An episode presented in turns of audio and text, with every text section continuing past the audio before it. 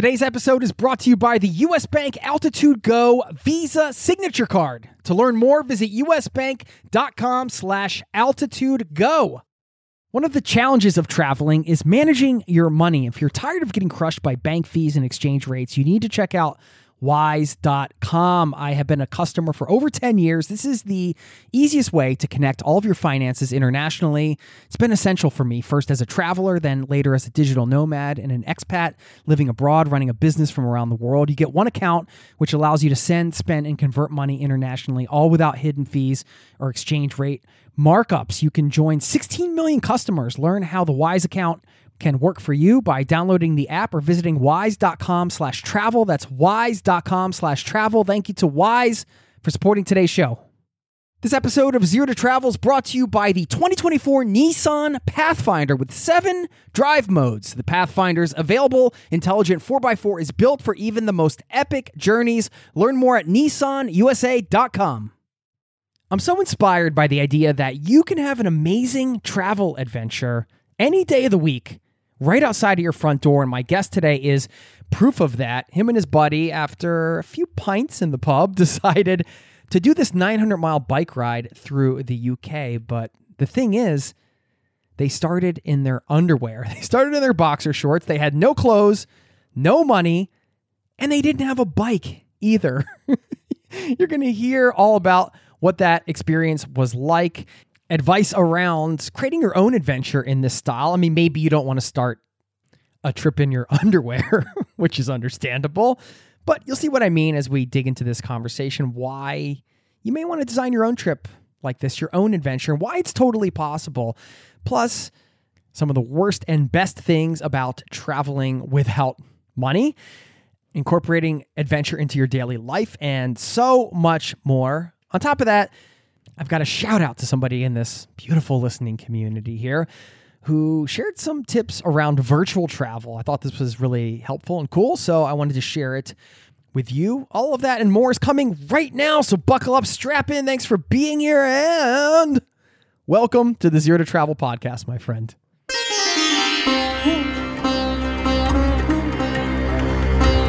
You're listening to the Zero to Travel podcast, where we explore exciting travel based work, lifestyle, and business opportunities, helping you to achieve your wildest travel dreams. And now, your host, world wanderer and travel junkie, Jason Moore. Hey, what's up? It's Jason with ZeroToTravel.com. Welcome to the show. Thanks for hanging out, letting me bring a little travel into your ears today.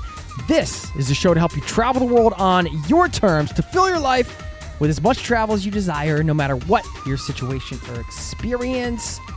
Yesterday, I sat in a ladybug. yes, I went to an amusement park here in Norway where I live and had a blast. It was a day filled with garbage food, which is, you know, part of the theme park experience, isn't it?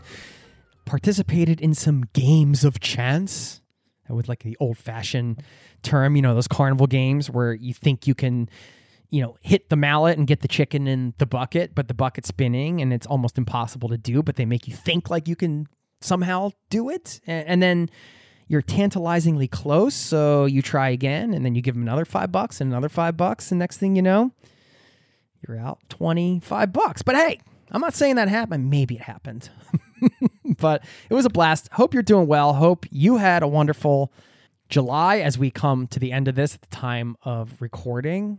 Summer is, I mean, the leaves are starting to fall down from the trees here in Norway. It, it's not fall yet, but you know, it's, it's starting to sneak up a little bit here. Anyway, let's talk about today's show. George Mahood is the guest. You heard at the top what he did, and he wrote one of my favorite travel books about the experience. So we talk about the book and relate this really back to the idea that you can truly have an adventure right out of your front door and it can be really anything you want. You're only limited by your creativity. And I found this concept, this interview, a lot of the takeaways from it uh, inspiring, educational, thoughtful in the way that, again, it, it, putting it through the filter of travel, what do some of these ideas, these concepts mean for future trips?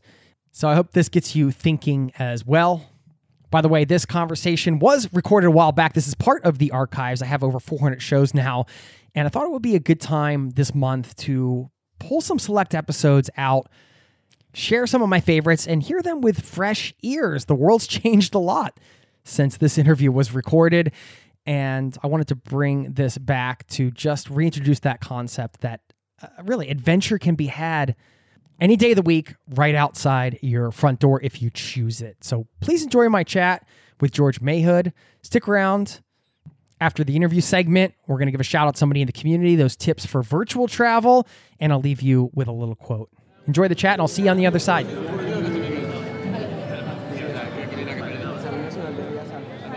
I am psyched to have my guest today because he wrote one of my favorite travel books of all time and definitely the funniest. It's called Free Country A Penniless Adventure The Length of Great Britain. And I'm going to shut up now because I want you to hear all about it from him. George Mahood, it's an honor to have you here and welcome to the Zero to Travel podcast, my friend. Thanks for having me on, Jason. What, what an introduction. That's um, very kind. Yeah. Yeah, I usually go on and on because it's such an epic thing, but I, your book was hilarious, and I, was, I need to hear it in your words. So, can you give us the quick and dirty overview on this sort of crazy adventure? Of course, yeah. So, basically, it was a, a fairly sort of basic plan that a friend and I had that we'd cover the whole length of Great Britain from Land's End, which is the most southwesterly point of Great Britain, all the way up to John O'Groats, which is pretty much the most northeasterly point of Scotland. And Land's End to John O'Groats has become quite a sort of recognised route for people to to cycle um, over the last few years. Uh, it's kind of a sort of rite of passage almost for, for cyclists. And we sort of had this idea to to take on the trip, but we'd become sort of a bit disillusioned by the negative press that the country was sort of filled with, and there's always sort of bad stories about you know how Great Britain was broken and everything. And so we sort of devised this idea of uh, sort of proving that there was still a, a level of generosity amongst people and it tied in with an idea of attempting this trip, but starting off with absolutely nothing at all. So we set off in just a pair of boxer shorts, no other possessions, no bikes, no clothes, no shoes, no money, no mobile phones. And so the, the plan was to just you know cover the distance and sort of see how we get on. And we'd allowed ourselves three weeks to, to complete the trip. And yeah, that's that's basically the premise of the trip. It's one of those things that um, came about after a few too many beers in the pub, as most great ideas do. But um, this this one actually sort of came into fruition somehow. Well, that's the funny thing because there's the idea, and then there's the actual. Oh, I'm actually standing here in my underwear with my buddy, and we're going to do this. That's a that's a big leap. So, I mean, at what point did you you gave birth to the idea in the pub? But at what point were you like, yeah, really going to do this? Well, I think thankfully a lot of that the credit can be given to my friend Ben, who I did the trip with, because although I, I wrote the book and sort of people sort of assume that I'm the sort of in, mad instigator behind it. He's probably more more crazy than I am and stuff. So if it, if it, if it had been just me, I probably would have woke up the next day and thought, oh, that was a crazy idea, and, and then moved on and just got on with my life. But once the sort of idea was set in his head, there was no no backing down. And I I'd been slightly reluctant about the the no clothes idea. I thought we could maybe try and get some clothes for free before we set off, mm. so that we're still technically doing the whole trip for free, but, but you know at least be prepared with some free clothes. But he was a sort of all or nothing kind of thing. He was like, no, if we're going to do this, we're starting just our pants, and, and that's it. Well, that's funny. We can get into this later because he it sounded like he wanted to break the rules a couple times during the trip, or bend the rules a that's little right, bit. yeah, yeah, no, definitely. He he sort of was slightly more reluctant at various stages along the way and was more sort of interested in reaching the finish, whereas I, I was, yeah, I was a bit of a stickler for wanting to stick exactly to you know the goals we'd set ourselves at the start and things. But yeah, I think he, I think by the end he appreciated that we'd we'd been true to ourselves. yeah, I mean, why bike it? I guess would be one question because there are obviously you could have walked or done something else, and why the no money thing, I know it was to prove that the people of uh, Great Britain are generous, but what was the the real appeal there? I mean, was it just to see what would happen?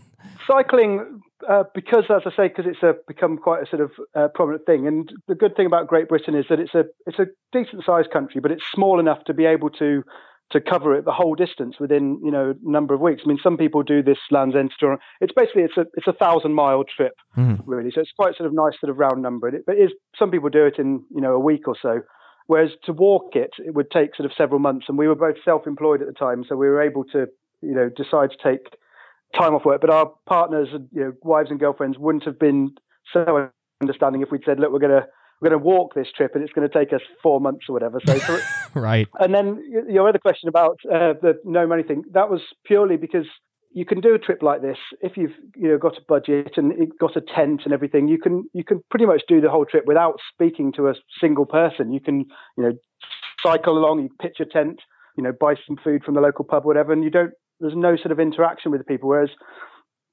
spending no money, you're relying on the generosity of people. So you're forced to interact with people. And we were doing odd jobs on. We didn't want to, you know, take advantage of people. So we were we were cleaning hotels, washing dishes, doing things sort of along the way. And at every point, for every meal, for every night's accommodation, for you know every stage of the way, every time getting punctures, getting bikes in the first place, it would have to involve a interaction with the British public, which is what we wanted to do, and sort of paint a portrait really about how good sort of society is and stuff, and to try and counteract the negative press that we get. Yeah, it's funny because if somebody's listening right now and they're thinking, "Well, I don't have enough money to travel," I mean, this is this is like a big slap in the face. I mean, it's you can do it. It's it's so liberating. I mean, one of the funniest parts of your book, I was laughing out loud throughout the book. So, I mean, you did a really great job and kudos on that. But there was a list where you actually took the list of what, you know, you're supposed to bring, quote unquote, when you go on a cycling adventure for this for this route. And then the list of like what you guys had, which was a pair of underwear. It was just so funny. I mean, you, you don't really need all that stuff and the gear and, and everything so that uh, that wasn't one of the main sort of reasons behind the trip in the first place. But but throughout the course of it and afterwards, that's probably what I took away most from it. Is about you need very little to actually have an adventure, and we proved it by you know covering this thousand miles by literally starting off with nothing, and by the end of it, we were fully kitted out with shoes, shorts, various t-shirts, and we'd gone through you know five different bikes, I think, through the whole not necessarily bikes, but five different forms of transport, pedal transport. And yeah, like you said, the, the list in the that I quote in the book it, it, extends for about three pages and stuff, and that's just that's a list of the essentials that you're supposedly supposed to take on a trip like this. And so it it certainly taught me that to have an adventure. I mean, because I've been sort of reading lots of stories before, and I've always been keen on the idea of adventures, but a lot of them are quite almost sort of unobtainable when you read about them because they're either set on you know the other side of the world or involve months and months of planning or you know thousands of pounds worth of equipment. And so they're, although they're fascinating and really inspiring to actually follow you don't kind of think oh that's the kind of thing i can do. Whereas the sort of unique thing about our trip was that it is the kind of thing anybody could do. I mean i'm not suggesting anyone would everyone would want to go and start trying to you know do a three week bike trip without spending any money but it just shows that you you really need very little to to have it. I mean, even if you have a bike in the first place, it doesn't need to be a state of the art carbon fiber road bike. You can you can do it with whatever you've got, and you can make do. This episode is brought to you by U.S. Bank. Recently, I went out for tacos, and it wasn't even Friday. Yes, we have Taco Friday in Norway not Taco Tuesday. Well, more importantly, I could have earned rewards for every scrumptious bite of those chorizo soft shells. Introducing the US Bank Altitude Go Visa Signature Card. Earn four times points when you go out for dining or order takeout and restaurant delivery, including tacos. Plus, you can earn two times points when you shop for or order your groceries, two times points when you need to fill up or charge up at gas stations and EV charging stations. You're even rewarded with two times points just for your favorite streaming services. Go to usbank.com slash altitude. Go! To learn more about how you can earn 20,000 bonus points worth $200 if you spend $1,000 in the first 90 days of opening your account. Win big with the US Bank Altitude Go Visa Signature Card. Visit usbank.com slash altitude go to apply. Limited time offer. The creditor and issuer of this card is U.S. Bank National Association, pursuant to a license from Visa USA Inc. Some restrictions may apply. This episode of Zero to Travel is presented by the 2024 Nissan Pathfinder. From muddy jungle paths and snowy trails to rolling sand dunes, the 2024 Nissan Pathfinder has the capability to take you to some of the most epic destinations on Earth. We're excited to partner with Nissan because our listeners know we love to celebrate the joy of exploring the world and finding the best off the beaten path destinations to visit. And there's no better vehicle for that than the 2024 Nissan Pathfinder with seven drive modes. The Pathfinder's available intelligent 4x4 is built for even the most epic journeys, and it even has the best towing capacity in its class, up to 6,000 pounds so you can bring the fun with you. But Nissan also knows that it's not just about where you go. In a Pathfinder, the real fun comes from getting there. And that's something we love celebrating here on the Zero to Travel podcast. We believe that life is about finding that joy within the journey itself. And that's why we're thrilled to partner with Nissan to celebrate adventurers everywhere. So thanks again to Nissan for sponsoring this episode of Zero to Travel and for the reminder to chase bigger, better, more exciting adventures and enjoy the ride along the way. Learn more at nissanusa.com. Yeah, I mean at this point in your life when you when you started this adventure, had you done some big crazy adventure like this before or was this the first one? This was the first uh, physical adventure. I mean, I've I've always been, you know, played football, soccer, and done a bit of cycling. But I think in my whole life before this, I'd only done one bike ride over 30 miles. So I'd, I'd never done any form of sort of long distance cycling. So that was all completely new to me. And it, as far as adventures go, I'd done a fair bit of traveling, but all that was I spent spent nine months in America driving around. But that was all in a car, and I've been to South America, but that was all using public transport and so I've done a fair bit of travelling, but none of it I would sort of you know classify as a sort of proper adventure, and certainly none of it has been physical really in any way. So you get out of the car and you're all the way in southern Great Britain. It's cold. You're standing there with Ben. You have your Union Jack boxers on. what are you guys thinking at that point? Because it's that's the real reality. Must have hit pretty hard. It did, and thankfully uh, we started in September, and it was absolutely horrendous weather considering it's September. It was sort of, you know, sort of horizontal wind, and the, the coast of Great Britain is very exposed anyway, so it's always pretty pretty horrendous. But was a, this was particularly miserable morning, and I think, to be honest, that sort of helped us in a way because there were very few people around. We started really early in the morning, and it meant that people. You know, felt sorry for us. I think because right. it wasn't. We clearly weren't there on holiday because uh, we looked very out of place. And I think when you're standing there feeling slightly sort of vulnerable and stuff, then you, you your priorities are suddenly put into perspective. You think, right, we need to get some clothes, otherwise, you know, w- this trip is going to be very short. We're gonna we're gonna, we're gonna be in hospital, you know, in within minutes because it was, you know, particularly unpleasant. So it put everything into perspective, and we we got clothes within a relatively short space of time, considering and stuff. And then we moved on to the next thing about you know trying to get some bikes at some point and just sort of started walking. So you your focus changes and you, you get what, what you need to, I suppose, as it goes along. That's a hilarious part too. I mean, you you, you literally don't have bikes. I mean, you got to go get bikes. It seems like an impossible thing. Like, how is somebody going to give us bikes? You know, but obviously, you guys managed it, and you went through this, this whole experience doing this adventure without any money. Did this change where you rank money in your hierarchy of needs in your regular life? It did. I mean, I'm I'm like everyone else. I mean, when we when we got to the end, I was very delighted to get my to get my wallet and be able to you know buy people a drink and and things. So so on one hand, I missed it, but it also made me think you know you don't need that and stuff, and it has made me appreciate what you can do without money and the opportunities that you have and the actual sort of important things in life don't involve money. So yeah, no, it definitely did change my perspective and stuff. It's not something I necessarily want to repeat again. And, yeah. I, I, listened to your podcast the other day with um, Rob Greenfield. I'm very hugely inspired by his stories. You know, going sort of penniless and and everything. But it's it's it's tough and it's hard hard way of life. So I'm not going to claim that it's changed me, and I want to sort of you know be able to live live like that forever. But um, no, it's definitely made me appreciate what fun and what adventures can be have with with very little money and possessions. Yeah, it takes a certain mindset as as you know through your experience and sounds like I mean just from reading your book once you kind of get into the groove it's just you're taking it one step at a time and really just tackling each sort of obstacle as it comes. I mean, does it sort of force you to be in the moment even more than ever, I guess? It does because we didn't have any sort of plan. We didn't even have a route or anything in mind and stuff. So we were having to adapt all of the time. And if it was, if we'd been familiar with where we were going, we'd sort of think, oh, we don't need to get this here because we're coming across there. We were learning as we were going along.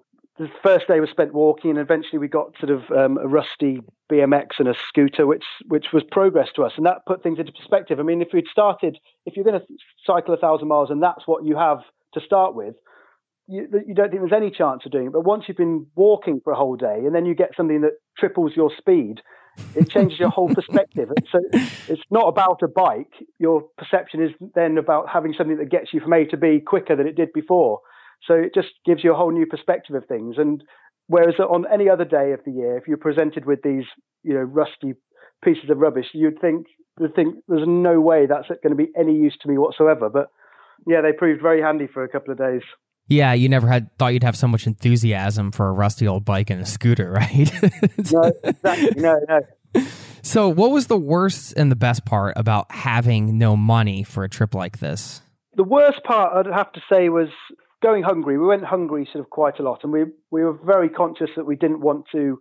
But I mean, it's it's difficult to to go for three weeks out spending money without feeling like a, a scrounger. But we didn't want we we really didn't want to be sort of taking advantage of people. So wherever possible, we would do something in return, and we would offer to to you know help people out and things, which gave them something back in return, and it made it sort of easier for us. So that was quite tough, and there were plenty of nights where you know we were late into the night, had nowhere to stay and things, and it was looking a bit, you know, we weren't sure where we were going to end up. But um, we were always quite positive that that something would come about, and thankfully that that sort of did carry through, and we were able to find somewhere to sleep in one form or another every night. I mean, that varied from you know nice hotels to sleeping in a barn with a bull to sleeping on a canal boat to sleeping in a tent in a car park, or a tent that we borrowed from someone, to sleeping on a student's floor. So um, every night was was very different and stuff, and we didn't know what to expect uh, each time, or the people we'd meet, or the or the meals we'd find. The best moments, the pure and simple generosity that we met from people. I mean, it'd be hard to sort of single, you know, any person or event out because at every stage along the way, we were surprised by people's generosity and the fact that they were sort of willing to to come out and offer us, you know, food or clothing or somewhere to sleep. And there's a, a lot of focus on charity trips and stuff and people doing trips for charity and things. And that's something we, we didn't want to exploit. We had a, a charity page set up purely because friends and family had said to us, Are you doing this for for charity. So we sort of thought, oh, it'd be foolish not to do something. So we set that up for friends and family. But during the trip, we never once said we're doing this thing, cycling from Land's End to Groats to raise money for blah blah blah, because it puts a different slant on it, and people then feel like they're almost got an obligation to support the charity and stuff. And bizarrely, probably during the whole trip, probably only two people maybe mentioned, maybe actually asked us. No one actually seemed to a sort of care and b sort of didn't sort of make sort of much difference to them. It was all about they sort of saw the challenge for what it was and wanted to wanted to get involved and help us to reach our goal.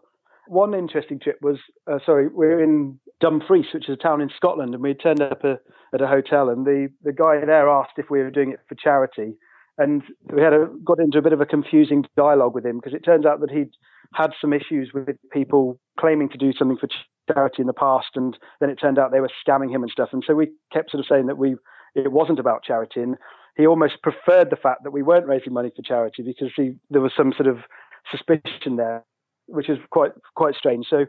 Yeah, so just the immense generosity of people is the would be the the highlight for me. Yeah, completely changes the dynamic of your interactions, I guess, because it's it's you know it's not as if you're just strolling into a site and chit chatting with the person by the counter or whatever. I mean, you're really engaging them on a different level because you're, you know, you have to ask for things along the way, but you're also asking for it in exchange for work and it just changes the whole nature of the conversation so i found it fascinating the way you profiled people in the book i mean you did a great job sort of highlighting the fact that you know the stars of this book of your book seem to be humanity really and the people of Great Britain how incredibly kind they were and giving along the trip. I mean, what was the most unexpected encounter for you? A couple spring to mind. One where um, we were in um, Lancaster city centre and we decided to um, do some busking for for our lunch, and so we we set up a box. One of the other rules we set ourselves that we couldn't handle money in any way, so we couldn't get money from people and then go and spend it on food or accommodation. That was we wanted to take money out of the equation completely. So we we set up a, a, a sign that said we don't want money, we just need food, please, or, or something like that on on in big letters. And then we we sang. Um, Christmas carols, bizarrely, because we thought, oh, something that we both know the words to, um, and so we sang Christmas carols in September, right, um, in this town centre, and um, people then came and started give. We got donuts and in fact, one guy gave us some donuts if we promised to stop singing. Um, but then, as we were sitting there, um, a young scruffy-looking sort of teenager had just come from school approached us, and he'd gone into um, a pound shop and bought this carry bag that was overflowing with sweets and crisps and chocolate bars and drinks and everything. And he must have spent, I, I don't know, a lot of money in the shop, and pure, and just handed us this carrier bag full of food. And it, that was sort of completely unexpected because we'd had no sort of interaction with him at all. All he'd done is you know, seen us singing and sort of thought it looked like a good idea, and so decided to get involved. And it was just, it just seemed quite out of place with the preconceptions that you'd get from a, a, a scruffy uh, teenager, I guess. Yeah, took you off guard.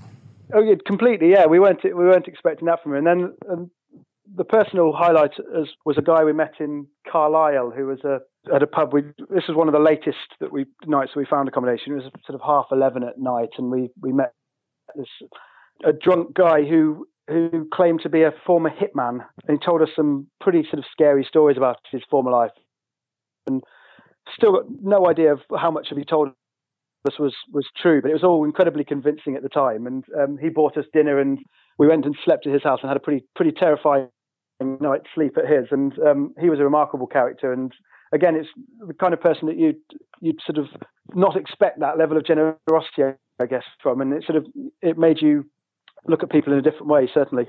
Obviously, people around you, even on the periphery, say you're having a discussion, like you mentioned, this teenager they're inspired by the story, and I'm kind of fascinated by this idea of creating stories around your adventures. Uh, last year, I did a hitchhiking race in Scotland, actually, and people gave us rides and they took us into their homes for dinner. I was totally blown away by the generosity of the people there. And I just kind of found through talking to people like you and personal experiences when you have a compelling story around your adventure, like you did, it seems like people really want to help because why do you, why do you think that is? It's just they're inspired by it, or what what is it about that? I think it's the, the genuine excitement of the adventure, wanting to be part of something, and also because it was such a uh, an approachable trip, it was a kind of thing that anyone could sort of see themselves doing. I think it was that sort of accessibility to um, somehow. And that's the same with your Scotland hitchhiking trip. It's the kind of thing that, that anybody could do. So people would people want to sort of show their generosity and they want to get involved with something because it's they you know they want to be a part of it and meeting people you you feel like you're if you get a chance to stay with someone you feel like you get to sort of meet them properly and they they want to sort of learn things about you at the same time so it's a bit there's a bit of a two way thing going on then rather than just you know taking advantage of getting somewhere to sleep you get to learn an awful lot about them and they get to hear about you and stuff and so they are they're able to take away something from the experience too which you don't get if you go and you know stay in a stay in a hotel or, or campsite and stuff. So it's that, I think that personal interaction is is very important. What do you think was more fatiguing at at times? Because it's mentally it's exhausting to have to figure out your basic needs and interact with people and try to get those solved. But also you have the physical part of of riding the bike and actually doing the physical work of riding all the miles. What was more fatiguing in that sense? Yeah, well, certainly it was the it was finding places to eat and finding places to sleep that became the, the toughest bit. Really, uh, the cycling was almost sort of easy in comparison.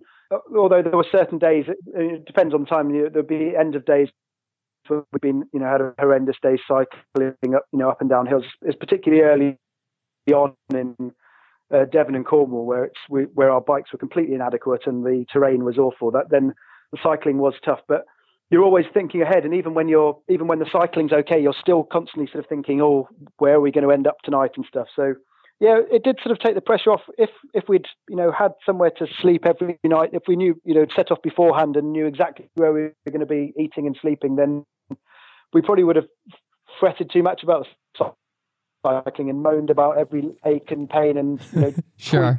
or noise that the bike was making. But all of that becomes all of that becomes quite insignificant really when you're when you don't have anywhere to, to, to sleep and eat and things. So, yeah, I'd, I'd say that was the, the tougher part. And but weirdly, some people have, who've read the book have said that they think it just sounds way too easy because I because we don't moan and stuff about the um, about the, physical, the physicality of the cycling. But the part the part of the reason why that I didn't want to sort of whinge about that in the book because it was a self-imposed challenge and we we chose to put ourselves in this stupid sort of situation and stuff. So it would have seemed a bit sort of silly of me to then spend you know a, a, big portion of the book moaning about how tough it was and what a what an unfortunate situation was when when we put ourselves in it in the first place. I didn't think people would have too much sympathy for me, to be honest. right. I mean, you could just drop everything and you know hit the ATM. I mean, you didn't have your credit card with you, I guess, but I mean, you could have just gone home or whatever. So you're you're kind of in the thick of it on your own volition. So, okay, I wanted to ask you a little more about your book because one of the things that I found super empowering about what you've done is not only did you create this adventure, just made up the rules and went out and actually did it you wrote a book about it, and I believe you self published this book. Is that correct?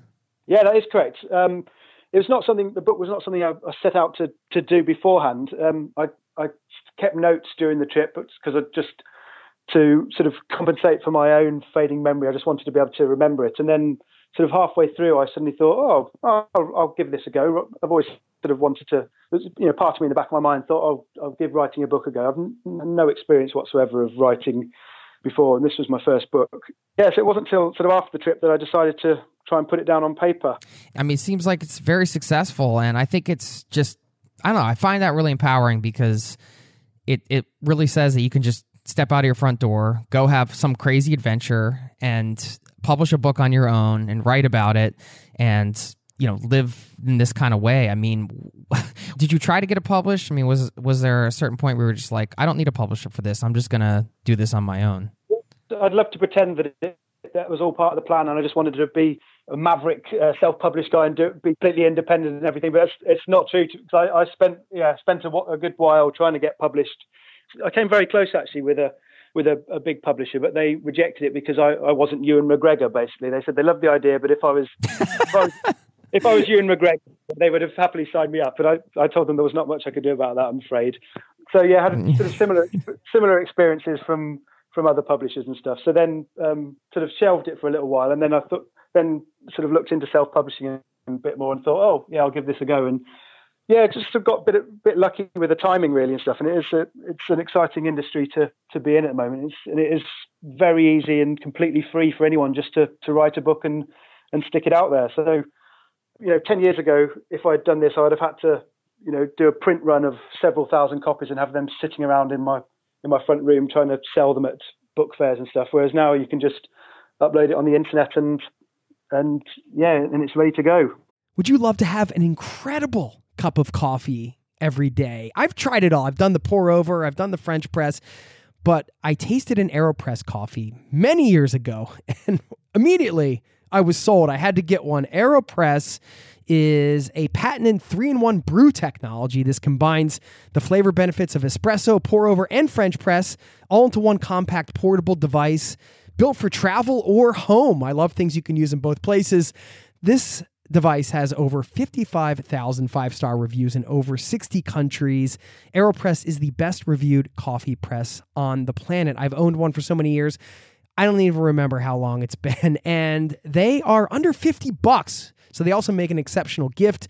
Thoughtful, proven, tasty, and travel oriented. Who wouldn't love that? Now, you get 20% off just for being a listener of this show at aeropress.com slash zero to travel. That's aeropress, A-E-R-O-P-R-E-S-S dot com slash zero to travel. That will save you 20% on checkout. Thanks to AeroPress for supporting today's show. Hey, it's Jason here. Did you know you are invited to join the first ever Zero to Travel community trip? Yes, we're planning a trip together. We're headed to Morocco November 30th through December 9th. And you can get all the details at zerototravel.com slash trip. It's open for booking. Now we have 13 spots left at the time of this recording and you have until the end of March to book. So if you're interested in traveling with an amazing community, this community, a small group of people on an incredible journey through Morocco together with me. Sign up over there at zerototravel.com slash trip to get all the details. Thanks for listening and hope to see you there.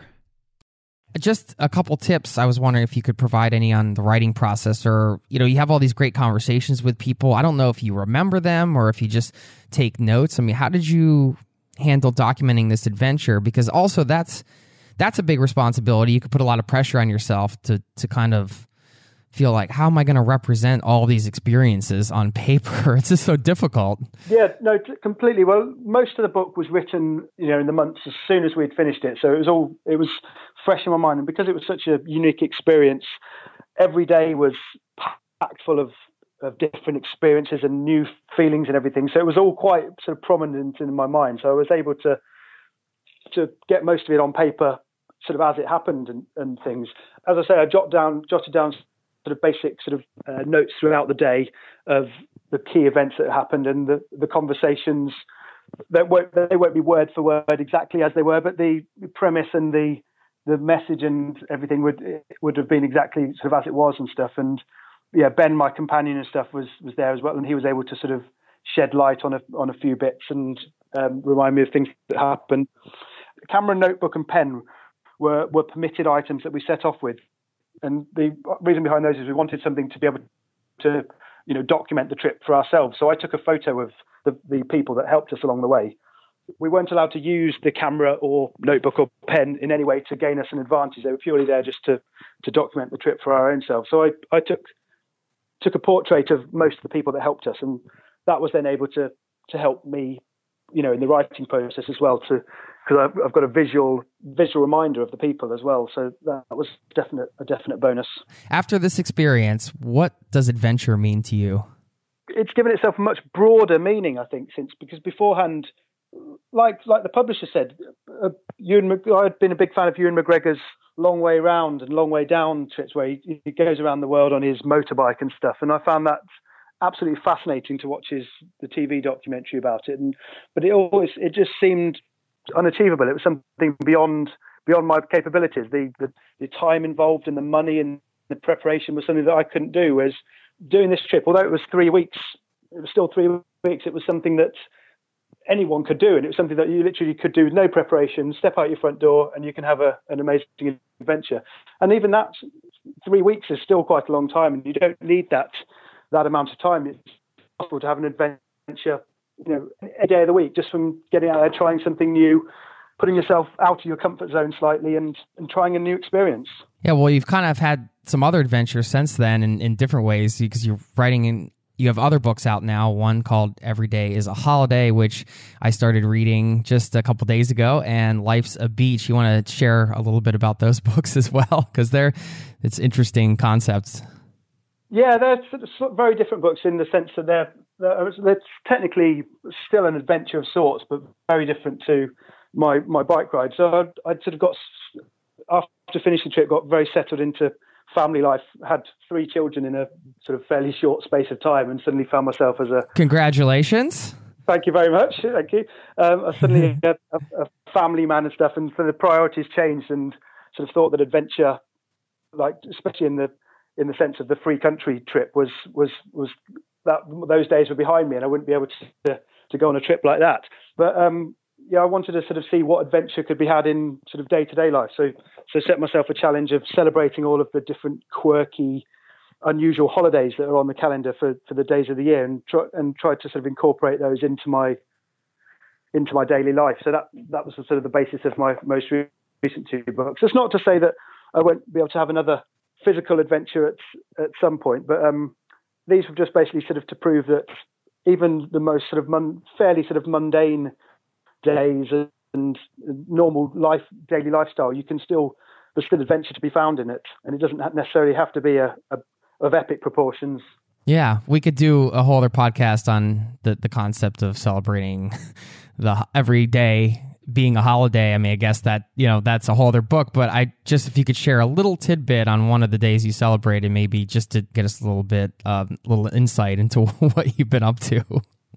There's various websites that have them all listed. There's just no end of them and stuff. I mean, I learned a lot of really interesting things and a lot of really trivial things and stuff. In fact, uh, I even set up my own holiday. One of, one of the days was create your own holiday day, which is a day that, you know, which is definitely people to create their own holidays. So, so that gave me yeah. complete freedom to, to choose something that I wanted to. So I, I created the day.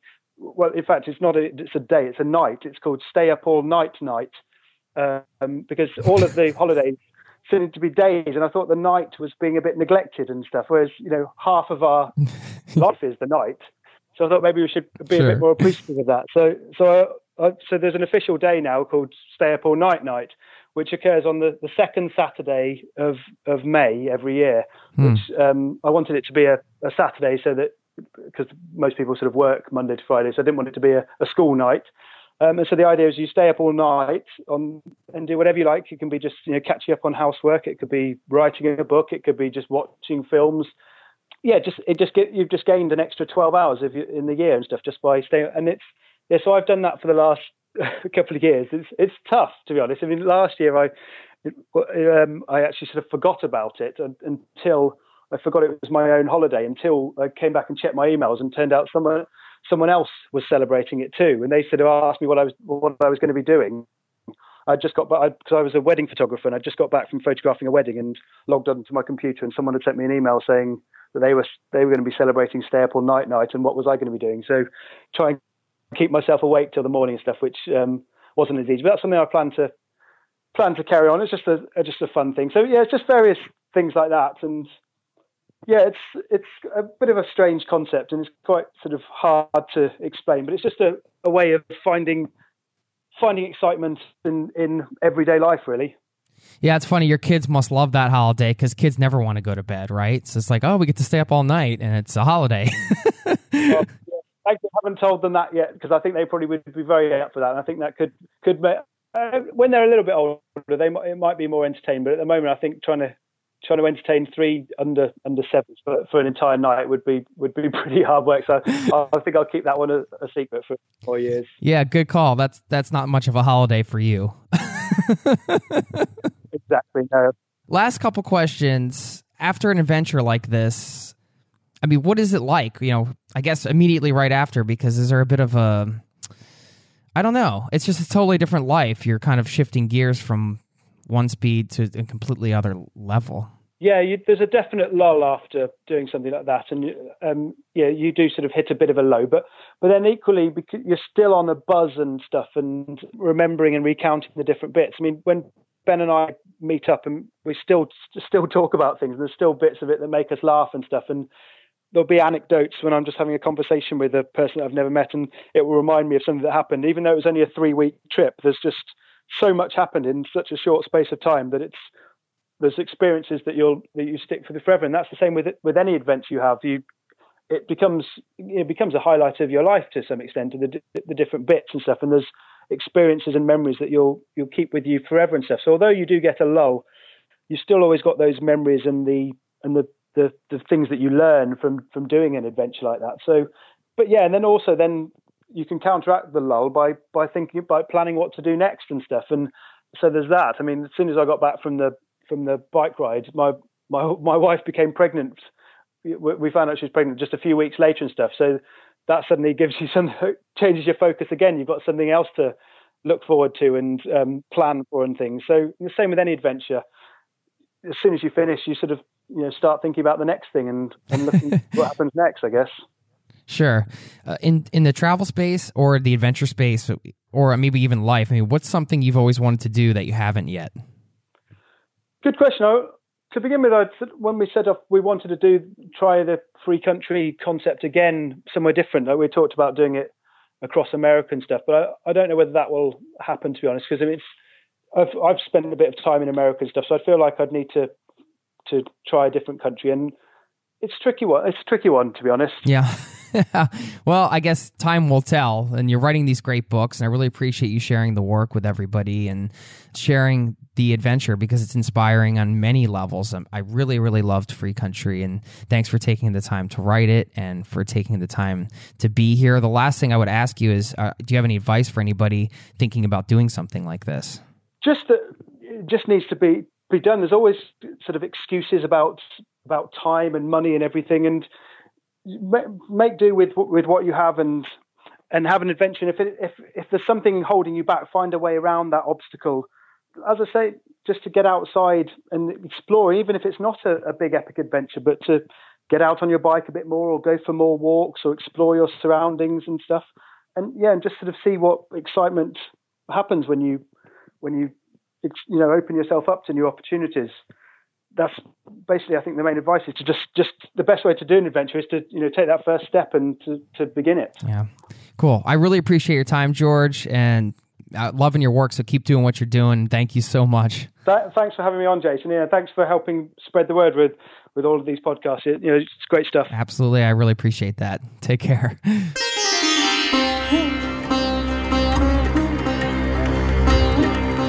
There you have it. Thank you to George once again. Hey, are you going to start a trip in your underwear like George did? I don't I don't think I'm doing that anytime soon, but hey, never say never. never say never. Okay. I want to give a shout out to Oh, wait a minute. I'm one of those guys that has like 40 tabs open on my browser. There it is. Cami. She said, uh, Hey, Jason, I was wondering if you ever hear from anyone who has been taking advantage of all the virtual options to travel during these pandemic months. I have used numerous ways to virtually travel over the past pandemic year. My quest was to find as many ways that I can be traveling while staying safely at home. Uh, her first tip was uh, listening to every traveling podcast she could find. And she said, this one was one of her favorites. So thank you. She said, uh, this helps her dream of places where she can't go right now. So that makes sense. Travel podcast, tip number one. Tip two, uh, use my stimulus money to buy an Oculus Quest VR headset. There are a number of great VR apps that take me to faraway places. So that's her second tip this idea of having a VR headset. I don't own one of those. I have no idea what that experience is like. But if it's called virtual reality, I guess it's virtually reality. okay. Tip number three she said she downloaded something called the Virtual Camino Santiago app on her phone. So every day, she said, I would walk around my neighborhood adding the miles that would get me virtually to Santiago in Spain. I would listen to podcasts from people who have traveled there. So that's pretty cool. And last tip she has a stationary bike with a big screen and cycles through different countries. I know you can do this sometimes at the gym. Uh, so there you go. Some travel tips, some virtual travel tips from Cami. Thank you for sharing those. And by the way, if you want to get in touch, share some tips, just say hi, share some advice, share some love, whatever. Jason at zero to travel.com is my email. Read all the emails, read all the reviews, and thank everybody for reaching out. Of course, you can always leave me a voicemail as well, and I'll respond to all of those. And the links to all of this is always in the show notes, so you can access any of the stuff there in case you forget. So, okay, I am going to reach into the quote drawer to leave you with some inspiring words. My drawer is now getting filled with receipts and headphones and all kinds of things. Maybe you can hear the, the mess in the background. I'm digging. I'm digging. I'm digging right now. Let me pull something out here. Come on. What is this? All right. This, no, this one's torn. Here we go. I love this. This is from uh, Jalal ad Din Rumi, who said, There is a voice that doesn't use words. Listen. Mm. I got to read that again. There is a voice that doesn't use words. Listen. Leave you with that. Have a wonderful day. And I'll see you next time. Peace and love to you and yours.